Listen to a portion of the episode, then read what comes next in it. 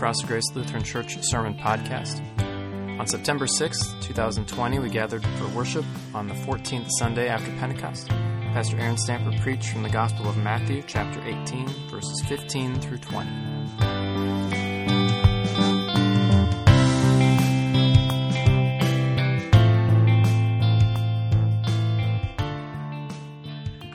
The Gospel for today comes from the 18th chapter of the Gospel according to Matthew. Jesus instructs his disciples in this way. He says, If another member of the church sins against you, go and point out the fault when the two of you are alone. If the member listens to you, you have regained that one. But if you are not listened to, take one or two others along with you, so that every word may be confirmed by the evidence of two or three witnesses. If the member refuses to listen to them, tell it to the church. And if the offender refuses to listen even to the church, let such a one be to you as a Gentile and a tax collector. Truly, I tell you, whatever you bind on earth will be bound in heaven, and whatever you loose on earth will be loosed in heaven. Again, truly, I tell you, if two of you agree on earth about anything you ask, it will be done for you by my Father in heaven. For where two or three are gathered in my name, I am there among them. The Gospel of the Lord.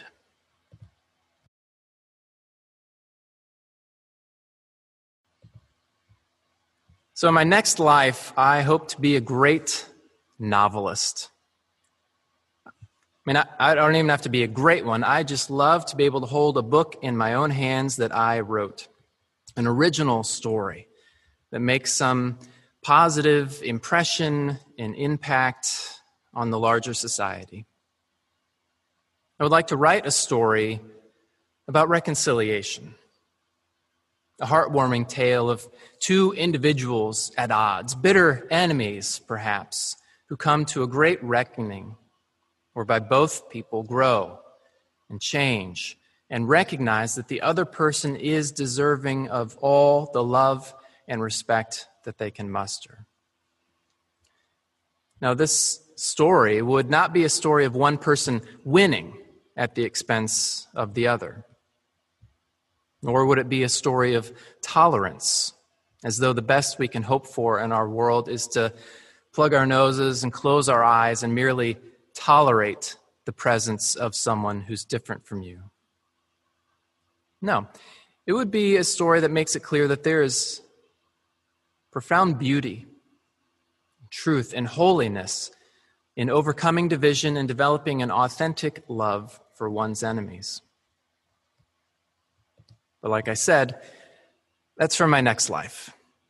I'm simply not creative enough to write a story like that. And that's, I guess, my great confession to you today. A disclaimer, really, given the nature of today's gospel lesson. I know this text from Matthew is dripping with good news, but I found it quite inaccessible to me this week. I think it's because I cannot think of anyone with whom I have had a serious, consequential falling out and now enjoy a restored relationship. Now, I'd forgive you for assuming that this is because I'm such an easygoing and lighthearted person that I simply haven't made any enemies, but alas, that's not the case. As I've made enemies, as I've had my fair share of disagreements, I've noticed that not much reconciliation has resulted. I guess what I'm trying to say is this is a really hard sermon for me to preach on, and I feel like I should just be honest with you up front about that. I feel like I don't have a deep well of reconciliation stories to draw from. It's just something that wasn't really modeled for me throughout my life. And it's certainly hard to find today. I mean, forgiveness and reconciliation, these are not really virtues that are held up by American society, right? We prize stories of prevailing over the enemy, pursuing your own happiness regardless of anyone else's. And those are way more synchronous with American values than are reconciliation or forgiveness.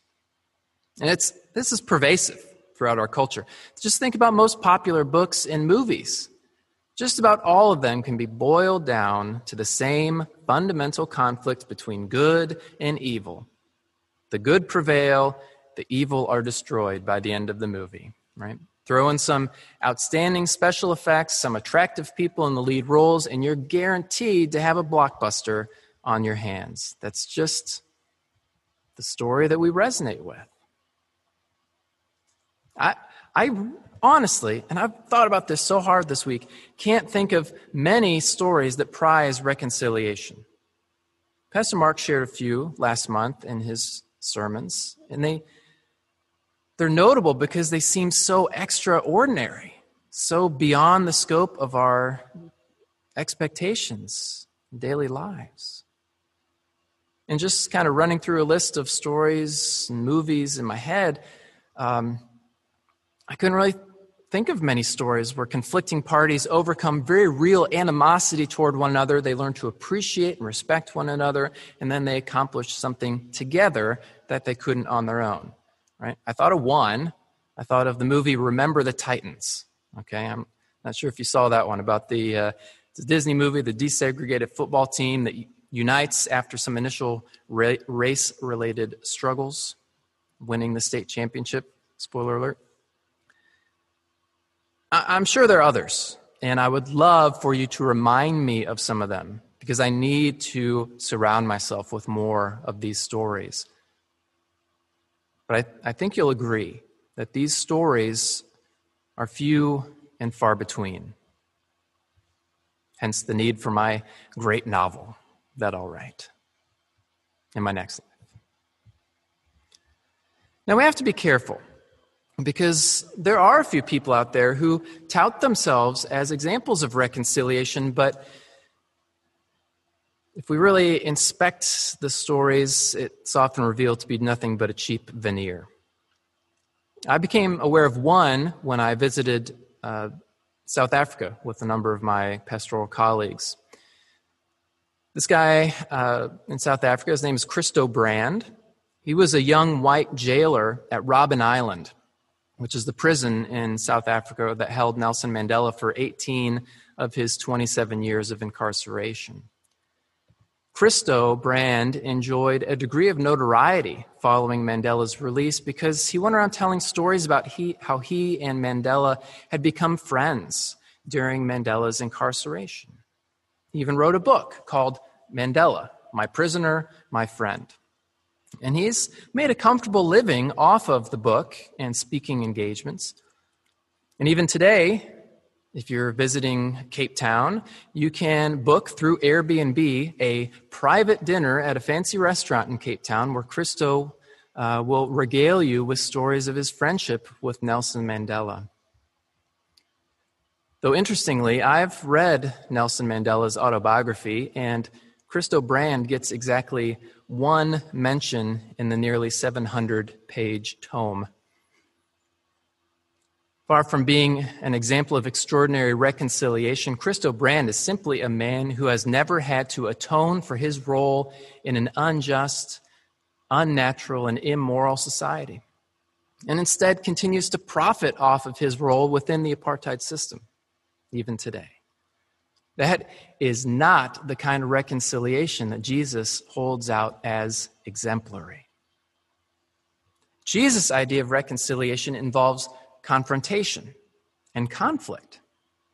It involves standing up for what is right, checking your idea of right and wrong with others in your faith community. Jesus' idea of reconciliation involves the restoration of the entire community, benefiting everyone. Jesus' idea of reconciliation is unwavering. Recall, Jesus says this, and if the tax or if the offender refuses to listen even to the church, let such a one be to you as a Gentile and a tax collector. Now, contrary to what you might think he means there, this is not a permission to dismiss the offender or exclude him from the community. After all, how did Jesus treat Gentiles and tax collectors?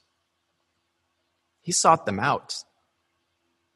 He never stopped inviting them into the restorative community. He inserted himself into their lives.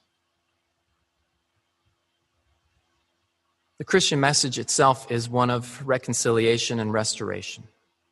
And for me to say that I do not have many examples of reconciliation in my life is an admission that I have not let Jesus guide me. Christ's followers are to build their entire lives upon the foundation of God's character and God's promises. And what do we know about God but that God continually seeks us out, forgives us, invites us into a restorative relationship and community, and equips us to do the same for others? I take no pride in telling you this morning that I find that terribly difficult to do. But I also feel like I'm not the only one. And I hope that my admission will invite you to examine your own life in case you, like me, have strayed from the path of true discipleship.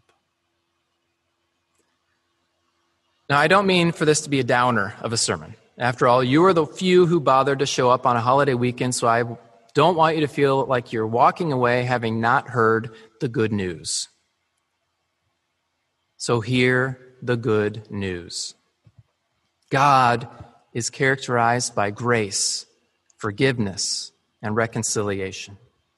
God's kingdom that is here, but not yet fully realized, is characterized by grace, forgiveness, and reconciliation. And God's people are meant to live lives characterized by grace, forgiveness, and reconciliation.